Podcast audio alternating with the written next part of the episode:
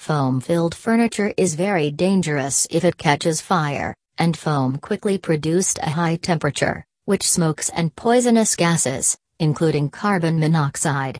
Therefore, set level of fire resistance has been established for new and second hand upholstered furniture and other similar products.